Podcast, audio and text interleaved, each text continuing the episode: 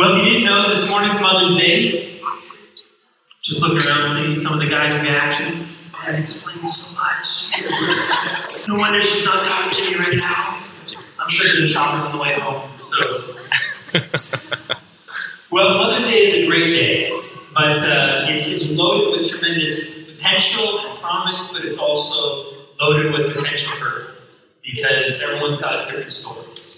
And uh, so we want to kind of recognize that this morning. We understand that, that some women dread this day. Uh, of all days on the calendar, this is the one day they dread the most. Maybe because they long to have a child and haven't been able to have a child. Or they've lost a child, uh, maybe a miscarriage, or maybe a child died way too early. Um, and so there's, there's all kinds of hurts from that. Um, maybe other women, um, you know, they, they struggle with the idea that they are mom, but they secretly hate being mom because it's so hard. And so this becomes a very difficult day for them to, to, to celebrate. And others, it's a sad day because they lost their mom or they're far from mom.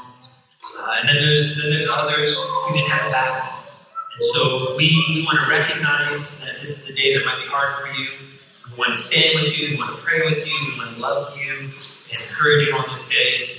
At the same time, though, we do want to acknowledge and recognize moms. Moms have done a tremendous work. It is it is difficult work, and they, they do so much. And so we want to we want to acknowledge them. We want to thank them. So I'm going to ask all the moms to stand up right now.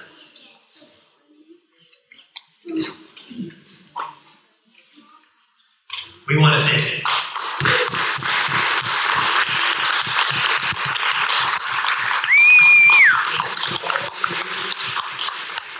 I'm just going to do a quick prayer for you guys. Heavenly Father, we thank you for moms because we would be lost without them. And you have blessed us with, with these moms, and we're grateful for that and celebrate them and all that they've done. And so, Lord, would you let them know that they're loved and they're appreciated, not just today, but throughout the year, and that we would take those moments as you lead us and prompt us to show that appreciation to them in many different ways. So, thank you for that. In your name we pray. Right, kids, you can be dismissed off to Sunday school. Well, it's, it's good to have these days, days to pause and, uh, and remember, because I do think that, especially with moms, it becomes such commonplace that we have these moms and they do so much for us that we kind of kind of take it for granted. I, I remember growing up, I thought my mom was super mom, she could do everything and, and do everything well and perfectly. And, and I remember thinking growing up, she's always right, she's always on my side. I still remember that one moment where I was telling my mom something and she couldn't remember that. And I thought, you know, I was 28 years old. You know, I, I just grew up. I think I had the greatest mom, and, and uh, looking back on it, I don't, I don't think I really took advantage of that. In terms of, I, I didn't thank her enough, didn't appreciate her enough. And I think it's because it's so easy for us to get accustomed and to take for granted some of the most, most wonderful blessings that we've been given to us. For example, when was the last time you thanked God for running water? Clean running water. I mean, you go to a tap, you turn it on, and it's clean. It's right there. You can drink it, you can wash vegetables in it, you can cook with it, all kinds of things. And, there are parts of this world that don't have that. Or just electricity. Simple as that.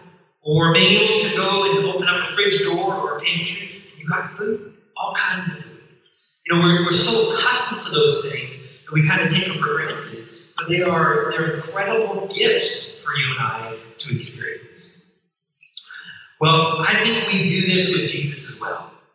That he has given us what the Bible calls an indescribable gift. A, gift that cannot be easily or cannot even be described fully with words. And, and we got this wonderful gift. Romans 5 17 talks about the gift of righteousness, the gift of God's love and acceptance to you and I. And, and it's easy, I think, for you and I to kind of take that for granted. So this morning, what we want to do is we want to kind of pause and, and celebrate God's love for us. And, and really, hopefully, prepare us to, to see the power. Because sometimes I think what we do is we say, well, I know God loves me. It's sort of like my mom loves me. And we diminished, we diminished it, we dismissed it. It's almost like her love no longer matters because, well, she's mom, she's supposed to, she has to. And so we've kind of done that with God's love. Yes, God loves me because He has to, He's supposed to, and sort of thing. And we, we lose sight of how magnificent His love and His acceptance, His approval is for you and I. So this morning we're going to look at a passage in Philippians chapter 3, verses 7, 8, and 9. And you can follow along uh, the screen with me here. But Paul writes here, For whatever things were gained to me, those things I have counted as loss for the sake of Christ. More than that, I count all things to be lost in view of the surpassing value of knowing Christ Jesus my Lord, for whom I have suffered loss of all things, and count them but rubbish that I may gain Christ and may be found in him, not having a righteousness of my own derived from the law, but that which is through faith in Christ, the righteousness which comes from God on the basis of faith. Let's pray. Heavenly Father, this morning as we as we look at this topic of righteousness and approval and acceptance, you know, you sent your Holy Spirit to convict us of this very truth, to convince us of what you have done on that cross, to convince us of what is true of us today, right now. And so I pray, Father, that your Holy Spirit would come and convict us right where we're at, right where we need to be. Not to beat us up, because that's not your heart, that's not what your Holy Spirit's going to do. So would you also protect our minds from the enemy who does want to do that this morning so we can hear directly from you. And we can experience the joy, the freedom that comes with this gift. I'm looking forward to what you're going to do, what you're going to say to me, Father. In your name we pray. Amen. All, all behavior is motive driven to some level, to some degree. We're, we're making choices all the time, hoping to accomplish a particular goal. So, for example, husband you go out and you buy flowers for your bride on Mother's Day because you want to show her, you want to tell her how much you appreciate her, how much you acknowledge all the work she's done. And so you have a motive in that that you want to love your, your bride, you want to love your, the mother of your kids. But sometimes, often actually, we have a combination of motives. We have some mixed motives in there. So, in one part, husband, you want to buy flowers because you want to love and acknowledge your wife. And on the other side, you also want to doghouse. And so that motive is a little bit more selfish in nature, but nonetheless, those two motives kind of run side by side as you run out and buy flowers, right? And so that's kind of what we'll do to time. And so there's this, this idea of having a mixed motive, but the, the reality is there's always some motives. There's always something that we're attempting to accomplish, something that we're trying to, uh, to achieve. And so each of us have these basic fundamental. And it doesn't matter about your gender, it doesn't matter your race, it doesn't matter your age, it doesn't matter your nationality. Uh, I've had the privilege of, talking with a, a very diverse group of people, and the reality is every single person is looking for the same thing. We're all looking for these basic needs to be met. And to deny that they exist is, is foolishness. It's, it's pretending that that you don't need air. And the reality is, we all have these basic needs. So they're more than just the physical needs, they're more than just water and air and food and rest and so forth. We have some very deep personal needs. And those needs are to be accepted, to be loved, to be approved, to have some, some sense of confidence or, or capability within ourselves, uh, just to, to feel that we matter that we have value, we have worth. And, and those needs are, are true for both men and women. Ultimately, what it's saying is they are wanting to be worthy of love. What's, what's interesting, you know, is how men and how women achieve those goals are different. Speaking in general terms here, I think men, they typically, they determine whether or not they're worthy of that love by answering the question, do I have it? See, for men, it's all about, you know, what can I accomplish? What can I offer? What can I do? Because if I can do that, if I have what it takes, if I'm strong enough, if I'm capable, if I'm smart enough, then I will be respected. Then I'll matter. And if I matter, if I'm respected, then you will accept me, then you will approve me, then I'll be loved. And so for men, they're trying to answer that question Am I worthy of being loved by, do I have? But women are a little bit different. Again, they have the same needs to be loved and accepted, but they're trying to answer that question by, by determining Am I enough or am I too much? Think about how many times, you women, you've asked yourself these questions. Am I pretty enough? Am I kind enough? Am I doing enough at home? Am I doing enough with my kids? Am I doing enough with you know people at work and at church? Am I helping out enough? Am I, am I smiling enough? And all these enough type questions. At the same time asking, am I too much? Am I too much of a burden? Am I too much of a mess? Am I too emotional? Am I too much of a problem for other people? So they're trying to answer these questions of am I enough and am I not too much? If I can just somehow find that magical area, then everything will be okay. Because then, then I'll be finally worthy of love. Then I'll be finally worthy of acceptance. And so these questions, am I enough? Am I too much? Do I have what it takes? Ultimately, am I worthy of being loved? They never go away. They'll never, you'll never get to that point where you so answer that question that you never have to ask the question again. To, to pretend that is just simply deny. Because these questions, I think, they're intrinsic to who we are. And, and they're there in part because the, the question of answering these questions is how I answer how shame comes after. And, and the simple reality is shame is coming after every one of us to some degree, in some form, at some point.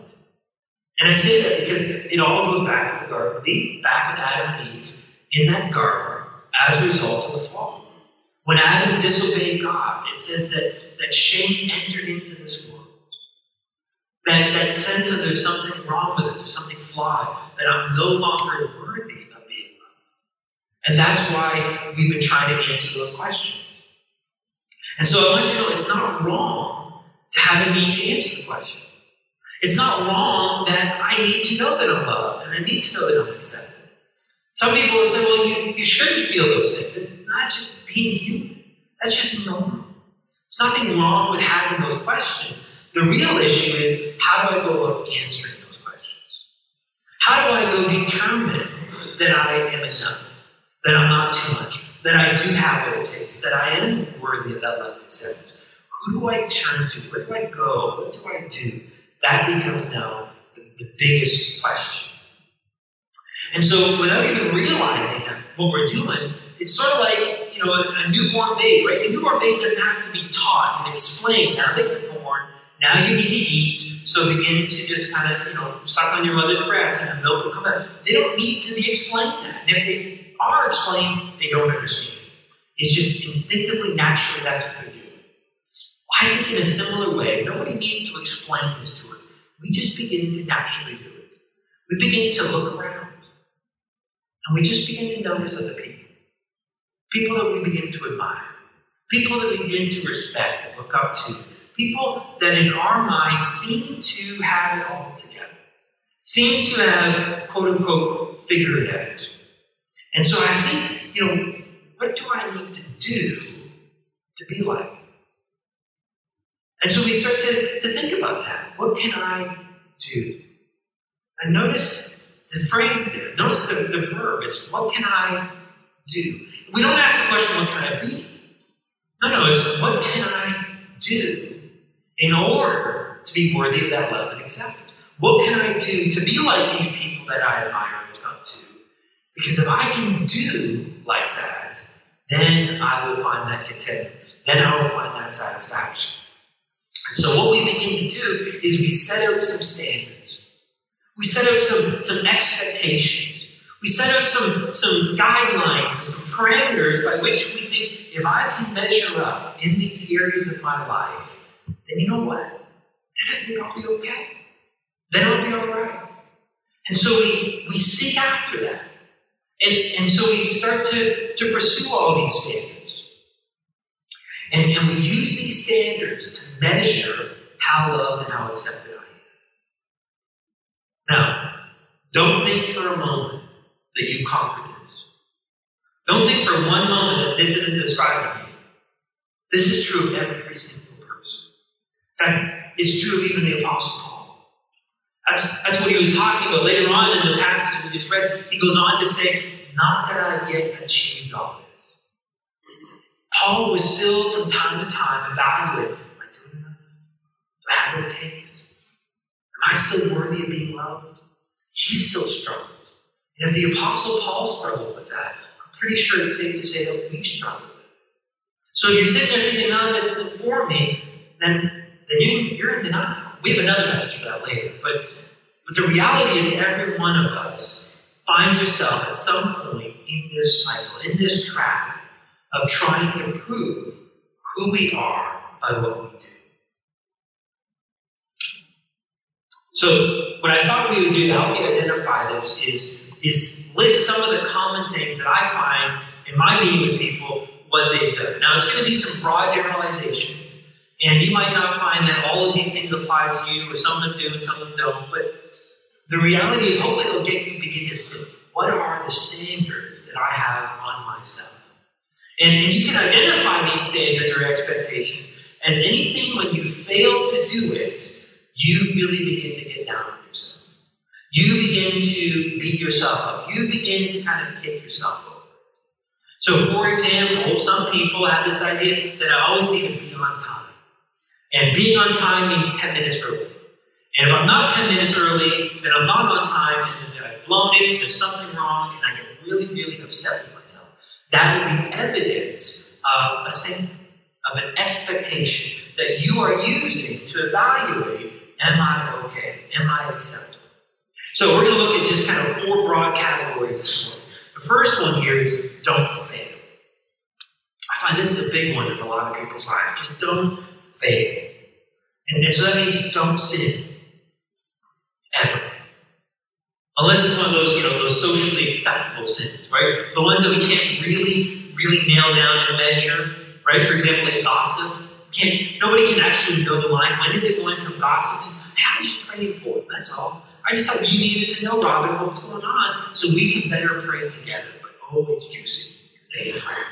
Right? And so we don't recognize that as gossip, but so we don't kind of key in on those ones. But there's other sins that are easy to measure, easy to identify, right? Uh, so, you know, don't get drunk, uh, don't lust, don't swear, right? Don't drink Pepsi, right? So we can recognize those sins, and so we avoid all those things. We get, you know, we begin to get down on ourselves. I blew it again. I got angry.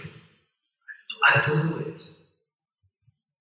Don't make mistakes, especially at home, right? Don't make mistakes with the laundry. Don't mix the colors. Don't make mistakes like forgetting to do the laundry or forgetting to put away the laundry or, or messing up the food and so forth. Don't hurt people with words, with actions, maybe careless words. I struggle with this one. Oh man, I there, there's probably not a day that goes by where I don't evaluate and think about some of the things I said and how they could have been misconstrued. I think, oh man, have I, I've blown it. In fact, in, in the last 20 minutes, I've already had those thoughts while I'm up here speaking. Oh, I should have I should have said more about the moms, and I should have said more about those who struggle with who moms, and I, and I just begin to think, oh, did I hurt anybody Don't get fired because that means you'll be poor. Poor means you're a failure. That's what our culture says, right? So don't get fired. Don't blow it at work. Don't let others down. Don't fail people, right? If you say you're going to do something, make sure you do it. Please understand, these, these aren't bad. I mean, it's really, really important that, to be a man or a woman of your word. That if you say you're going to do something, then go and do it. Especially as parents, because your kids are watching you. They need to know that you're trustworthy that way. So it's not wrong.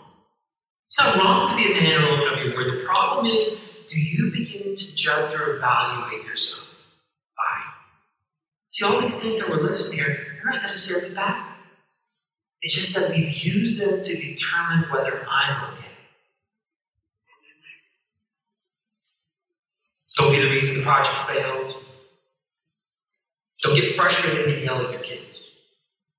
That's a big one, right? Instead, always be like Mrs. Cleveland, right? Always smiling, always patient, always understanding. It's okay, babe. Sometimes we play with grandma's ashes and we spread them all over the floor. It just happens from time to time. I understand.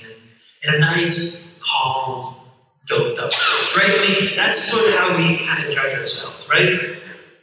And most importantly, don't say anything that makes you look stupid, right? That's another thing. So don't fail. Another one is, be strong. Right? Be strong, be powerful. This is a big one for guys. Don't cry. Don't cry at work. Don't cry at home. Just don't cry, period. Even when you're on your own, don't cry. Unless you're in the shower and no one knows. Even God would know, right? So don't cry. And, and for women, it's a big deal too. Oh, I did cry. Oh, they're going to think I'm emotional. Oh, they're going to think I'm, I'm weak. Oh, what does it mean? Don't cry. Be strong. Always have all the right answers. In fact, just have answers. They don't have to be the right ones. Just have answers. That way you, you look like you know what you're doing. Never admit you're wrong. Say the right things. Never say no to people, right? You gotta make sure you're always there. You're gonna be super mom. You're gonna be super dad. You're gonna be super friend. You're gonna be super whatever. Just always be there, rescuing, helping people. And don't have struggles. Don't have issues. Don't ever let anyone see your limit. Because if they see it, what does that say about you? Oh, there's something wrong. So if you do have it, then you do, make sure you hide it. Always be ready to go anywhere and anytime. Always be smiling. That's a big one for women often. Because if you're not smiling, what's wrong with you? Why are you so angry? So women, make sure you're smiling. Always be smiling. Look like you have it all together. And don't ever have a bad day. Another standard or expectation that we often have for ourselves is to provide, to, to produce, to, to care for people. Right? Don't be lazy. Or at least don't be perceived as being lazy. Right? Always, if you can't do something, always make sure you have a reason and an excuse to explain why you can't do it that way. Right? Don't be perceived as being lazy. Always be working. You know, not too long ago, I saw the movie The Founder. How many people have seen the movie The Founder? It's a story of McDonald's. I, I grew up in high school. I went, I worked at McDonald's for a number of years, and and there was a line in there that only McDonald's employees would, would remember, but I heard and I laughed so hard. There's a moment in there where uh, Michael Keaton is playing Ray Kroc. He's kind of walking through the restaurant. He says, "If you got time to lean, you got time to clean," and he hands him a cloth. That was the McDonald's saying over and over and over again. And so I, I took that one heart. I was serious about that.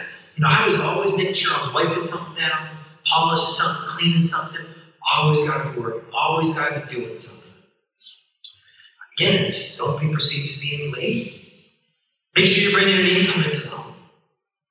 And if, it, if it's you're the primary breadwinner, make sure it's enough. And if you're not, well, you know, make sure you're bringing something in because otherwise you're not pulling your weight. So we put that pressure on ourselves sometimes. Lead your family.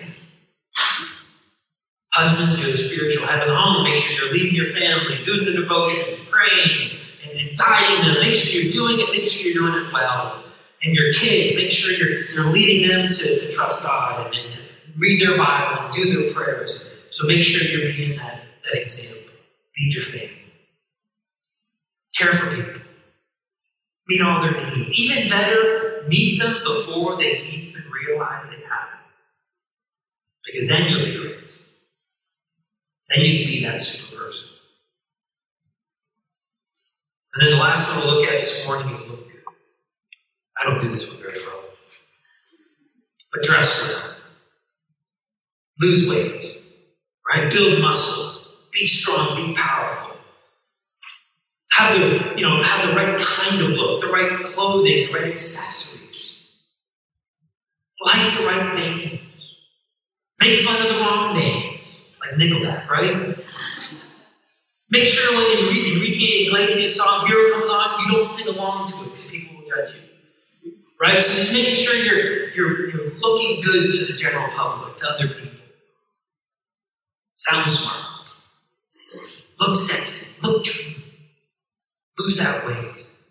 Look good.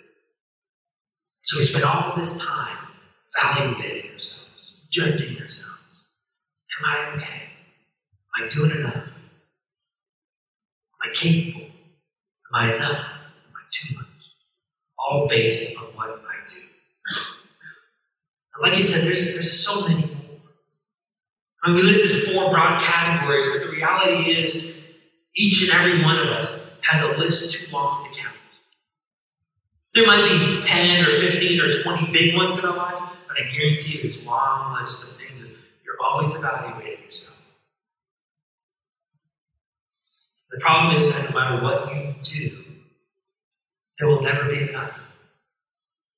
It will never work. You will never accomplish your goal of proving that you're worthy of that love. See, part of the problem is that, that no matter what you do today, tomorrow's a new day. And so you might have worked really, really hard and you got so much accomplished and you check off all those boxes. You know, I, I did all the things. I, I lost some weight, and I ate well, and I exercised, and I looked good, and I sounded smart, and I didn't blow it, I didn't fail. Oh, good. I made it today. You go to sleep, and you wake up. Brand new day.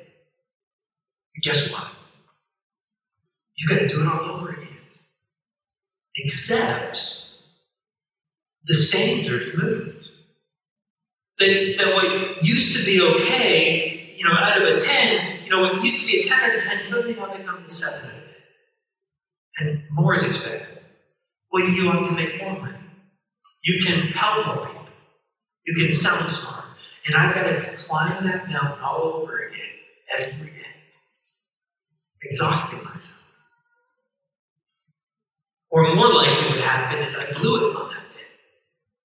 And I totally blew it, and I was just beat myself up over it. And the next day comes, and instead of starting off at zero, it feels like I'm starting off at the That I got to work extra hard today to make up for yesterday's and last week's and last month's and last decade's of failures.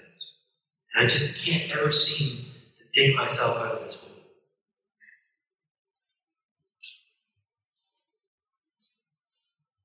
But you're going to fail. Like, like a rigged casino. You're never going to win. Casino is a gambling term, Marco. You're, you're a Christian, so you don't understand it. But Google check it out. You'll figure it out. Right? Janice can tell you that. Here, here's the real reason why it will never work. It'll never work because the love you and I require, the acceptance and the approval that will truly satisfy us, has to be unconditional. Meaning, you can't ever earn it. You can't ever do to get it. So it has to be a gift of righteousness. So it has to be something that's given to us without us earning, without us deserving, without us working for it. And yet that's exactly what we've been trying to do. We've been trying to earn it. We've been trying to, to, to get it from what we do. And, and what we're doing in that moment is we, we're living like these Jews who are in the old covenant. See, that was the mistake the Jews thought. Listen to this. In Romans 9, verse 31, Paul writes this. He says, Israel, people who were passionate about God, people who had a zeal for God, they loved God. They, didn't, they weren't against God. I mean, they were serious about God. They were, they were following these 613 commands. That was their list of standards and expectations, the old covenant. And if I do everything right in that old covenant, then everything will be okay. So Paul says here, Israel, pursuing a law of righteousness, pursuing a, an acceptance, a worth, a, a approval based on what they do by measuring up to these laws. They did not arrive at that law. They never arrived at that standard. Why? Not because they didn't work hard not because they didn't struggle enough.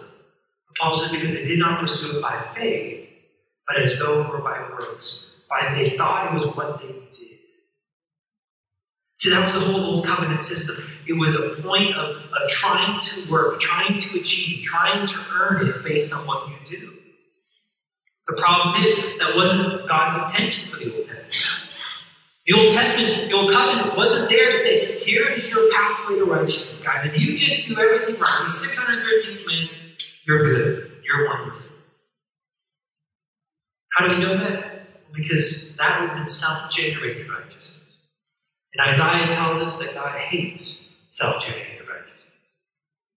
The point of the Old Covenant, the point of the law, the standards, wasn't to be the pathway to success. It wasn't to be if you do enough of this, then you'll be okay. The whole point of the law was to beat you up. It was to make your life miserable. This is what Paul says in 2 Corinthians 3, verses 4 to 9. He says this Such confidence we have through Christ toward God. Not that we're adequate in ourselves. I love that. Not that we're adequate in ourselves. Not that, not that I can pull this off. Not that I can do it on my own. God isn't counting on me. I've heard that so many times. God's counting on you. No, you're, you're the hands and feet of Christ, and so therefore He needs you. No, He. He doesn't need me. He spoke all this into existence. I'm pretty sure He can handle it on His own. And so He's not depending on me. I'm not, I'm not adequate in myself. Not that we're adequate in ourselves consider anything as coming from ourselves, but our adequacy. Ah, this is really cool. You're not adequate in yourself, but you are adequate. Our adequacy is from God. It's from Christ. That's what's so powerful.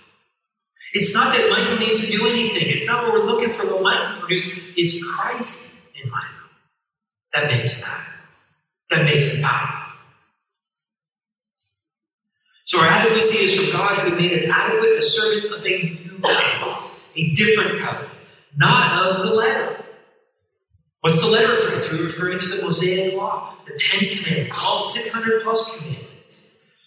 All these rules and regulations, not of the letter, but of the Spirit. For the letter kills, but the Spirit gives life. But if the ministry of death in letters engraved on stones came with glory. So that the sons of Israel could not look intently at the face of Moses because of the glory of his face, fading as it was.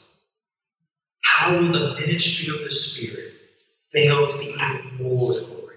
For if the ministry of condemnation has glory, much more does the ministry of righteousness abound in glory. Did you hear what Paul called the ministry of the law? The old covenant? Ministry means to serve. And so what does what does the law serve you and I? It kills you. It condemns you. It offers you death. Anyone want to sign up for that one? It sounds ridiculous. Who would ever sign up for that? Well, we all do. We all have these standards. And what they do is they beat us up. Now, again, maybe maybe your standards are the, you know, part of those Ten Commandments, part of the, the commands in the Bible. You think, well, if I just do all these things, then everything will be okay. And maybe it's other commands, other, other personal commands that you place on yourself. To look a certain way, to act a certain way, to, to accomplish certain goals, to make sure you've done these things by age of 30 or 40 or 50 or so forth. To make sure that you're providing for your family and so maybe it had nothing to do with the church. Or maybe, maybe there are certain rules that you can place on the church. You gotta dress a certain way when you come to church. You gotta make sure you're reading from the right Bible and you're singing the right music and the right songs and, and so forth. And you're going to these movies, but not these movies. And you're not watching these programs because you wouldn't have TV. That's plain simple, right? So there's all kinds of, of rules that we place on ourselves. And Paul says, listen, do you not know what you do? Every time, every time you look to that standard, that expectation, that point of measurement to determine you're okay, you are eating death. Because that's what it's supposed to do. It's supposed to beat you up. It is supposed to frustrate you. Because in that frustration, it accomplishes its purpose. The law, the old covenant, was to kill and condemn and serve up death to force you, to push you to go looking for it. That you would finally reach that point, that place where you would say, I can't do this. There's nothing I can do that will ever be enough. There's nothing I can ever do that I would finally say, I'm okay. I gotta find another way. Enter Jesus. The way, the truth, and the life. Enter grace. Something freely given that you do not deserve. Enter the new covenant. Whole new system. That's, that's what's so beautiful about this. That it's not that we're we're gotta go back to the old covenant now. That's what I see a lot of Christians doing. We're saved by grace, but now we are being made perfect by our efforts and by our attempts, by what we do. No, no, no. That's the old covenant. That has been set aside. There is a new covenant, a new way of operating, a new way of living. And it's all based on what God has done. Let me, let me read three passages, three verses to you. And just listen to them. If it helps, close your eyes. If you, whatever, just, just listen to what God is saying to you in these verses. Because too often we've read them and just raced past them. But really listen to them this morning. 2 Corinthians 5.21 God made Jesus, who knew no sin, to be sin on your behalf, so that you might become the righteousness of God in Christ Jesus. Philippians 3 verse 9. It may be found in Jesus, not having a righteousness of my derived from the law, but that which is through faith in Christ. The righteousness, the acceptance, the approval, the love which comes from God solely on the basis of trust. And lastly, Ephesians 2 8 9. For by grace you have been saved through faith, and not of yourselves, it is the gift of God, not a result of works so that no one can boast. This is what God's done. You see, the, the cross is so powerful, so magnificent. Because what he did on that cross is he took every single one of your failures. Every time you beat yourself up because you didn't measure up to that standard, that expectation, or that sin that you committed, and you beat yourself up for it, God says, don't do I took all of that onto me. And, and beating yourself up, punishing yourself does nothing but serve the enemy's purpose. I paid for it all. You are forgiven. Completely. Of everything.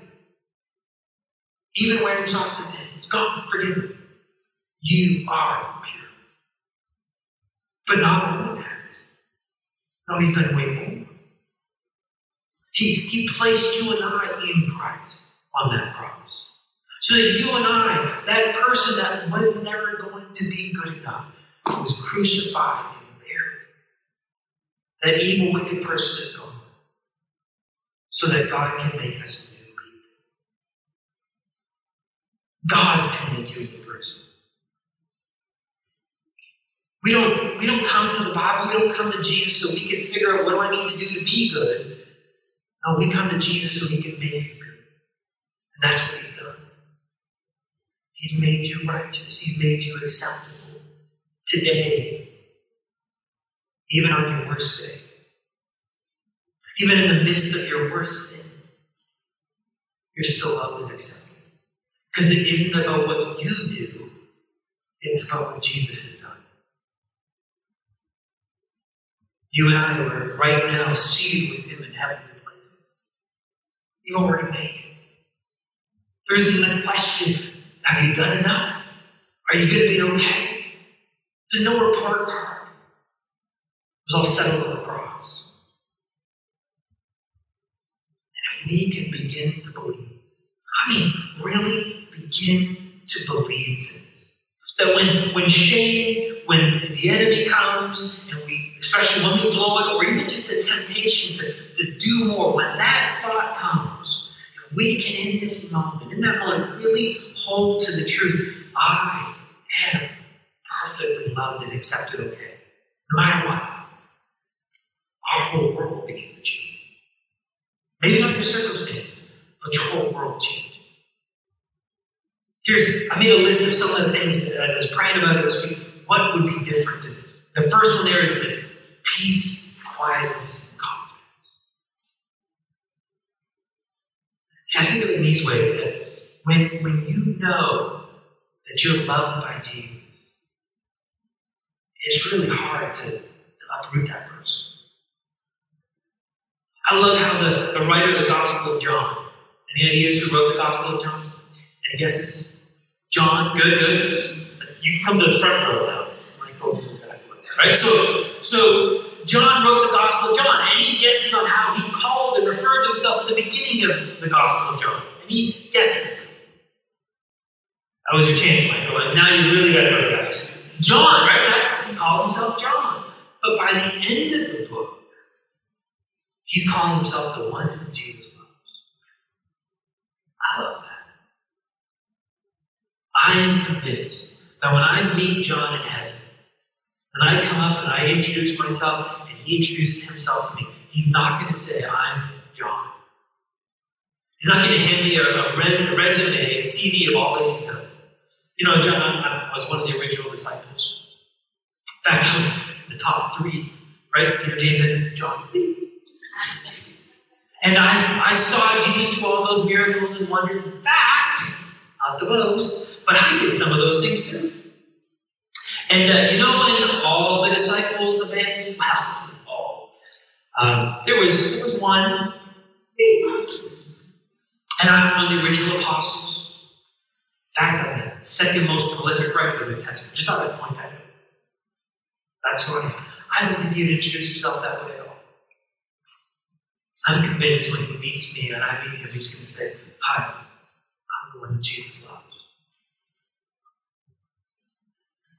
How do you hurt that person? How do you how do you tear that person down? Well, John, uh, glad you kind of mentioned some of those things. You know, second most prolific writer, that's just the first movement. That's all it is. And by the way, speaking of your writing style, it is so circular and crazy. I mean, could you not learn a little bit from Paul be a little bit more linear, made a bit more sense? I mean, come on now. It's ridiculous. And and I was expecting something different. Just saying. Know what I think he'd ah, say? I'm sorry to feel all that, but I'm the one who Jesus loves. Jesus loves me. He loves all of me, every part of me. He's madly in love with me. And you can't take that away from me. It'd be like someone having $40 billion and losing 10 grand. It's you. There's peace, there's quietness, there's confidence. There's victory over sin now. First off, most sin is there because it's me trying to prove that I'm worthy of love or or numb the pain when I don't feel loved, and, I'm dealing with those hurts. But when you begin to know that you're loved in Jesus, sin no longer has any kind of. It's like being, being drinking all this clean, healthy water, and someone offers you sewer water. You're like, no, thank you. I, I'm happy with my clean water. But if you're dying of thirst, that dirty water starts to look really nice and clean. And so when you know that you're loved, you're satisfied, you're, you're filled up from within. But not only that, when sin comes, now you're like, I want to be part of that. Because that's not who I am. So there's victory over sin and temptation. No more pretending or posing. No more need to put on masks. No more need to hide my limp. To think and pretend that, hey, I've mastered life, I've got it all figured out. I have, you know, I'm the one. I can struggle. Which means I'm the one that Jesus loves, But I don't always believe that every day. I don't always act that way every day. And that's okay. Because the love I have isn't dependent upon what God, what I do for God, but what God has done for me. So what that means is I can now trust others with my stuff. I can trust you guys with my struggles. That I, I get angry sometimes with my, with my beautiful wife and my kids. That I pull away and I disengage because it's too overwhelming for me. That I, I struggle with shame. That sometimes I secretly enjoy country music. I can share these things with you guys. Because it's okay. I'm the one whom Jesus loves. I'm more striving because I got nothing to prove it. I love this one. You and I, we get to be a safe the storm for others. What I mean by that is, is others will see that rest, that confidence, that peace, that I'm not trying to get love from you so I will be okay. I'm okay because Jesus loves me. I get to now offer that love to other people. And that's attractive to people. People want to experience that. And that immediately makes me a better parent. Because I don't have to worry are my kids acting the right way anymore. Are they behaving right? Are they doing okay? Hey, they're no longer a reflection of who I am. Who I am is not determined by how I parent. It's not determined by how my wife acts. It's not determined how, how things are going at work. Who I am is determined by what happened. And I get to now be a safe port, a safe encouragement to other people. Because I get to look out for their best interests, not just my own. And I think of what that would do to our families, to our marriages, but to the community. Because we live in a world that's dying, that is in tremendous pain and sorrow and darkness. And if you have any doubt, go on social media we laugh about how ugly it is on, on Twitter and Facebook and these anonymous postings and so forth. But you know what I see? I see hurting and desperate people starving for someone to love. That's our greatest evangelistic tool. But you can't give what you don't have. So we got to receive that love from God to love ourselves so that we can now love other people. And then finally, we can quit chasing these worthless goals. Quit, quit pursuing this idea that I just I gotta have a business that's this big, or I gotta make sure I get this promotion, or I gotta make sure that, you know I have this experience and that. We just pursue all these, these worthless temporal things. It's not to say that they're bad. It's not to say that you can't enjoy them. What I'm saying is that's not what life's about. Life is about is walking with Jesus. Ephesians 2.10 says that he has prepared beforehand these incredible, tremendous works that we might walk together with him. And so we get to walk with Jesus. And maybe that is in building a business, and maybe that is in going on adventures and so forth. But it's not about the business, it's not about the adventure anymore. It's about, I got to do that with Jesus. That's what it's about.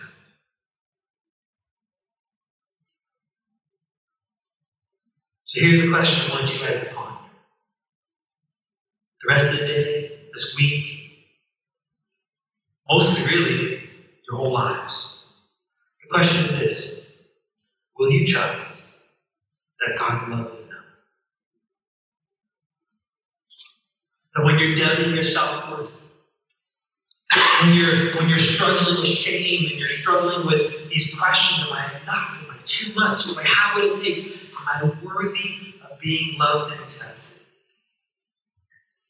Will you trust that you're the one whom Jesus loves? Will you trust that God's love, that God's opinion of you is all that matters? And He is head over heels in love? with you. A love you did not earn. A love you do not deserve. A love that He chooses to give you. A love that is based on what He has accomplished on that cross. That's what makes you worthy. That's what makes you acceptable. That is your righteousness. And when you trust in God's love for you, God's acceptance for you, in order that you will love and accept yourself, and you'll be okay with you, just as you are, with all your perceived flaws and perceived shortcomings and all your failures and all your screw ups and all your past. And I'm okay. Because I'm the one who Jesus loves. Let's pray.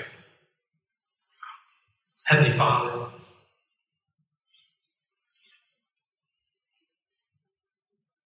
we asked earlier this morning, but we ask it again. Would your Holy Spirit come and convict us of as you said you would send him to do? That he would convict us of our righteousness. Our righteousness not based on what we do, not based on our own efforts, not based on our works, not based on us trying to measure up, but rather, Father, based on what you have done and what you have accomplished. Our righteousness which is by and only by faith, by trusting in the finished work of Jesus Christ on Calvary's cross.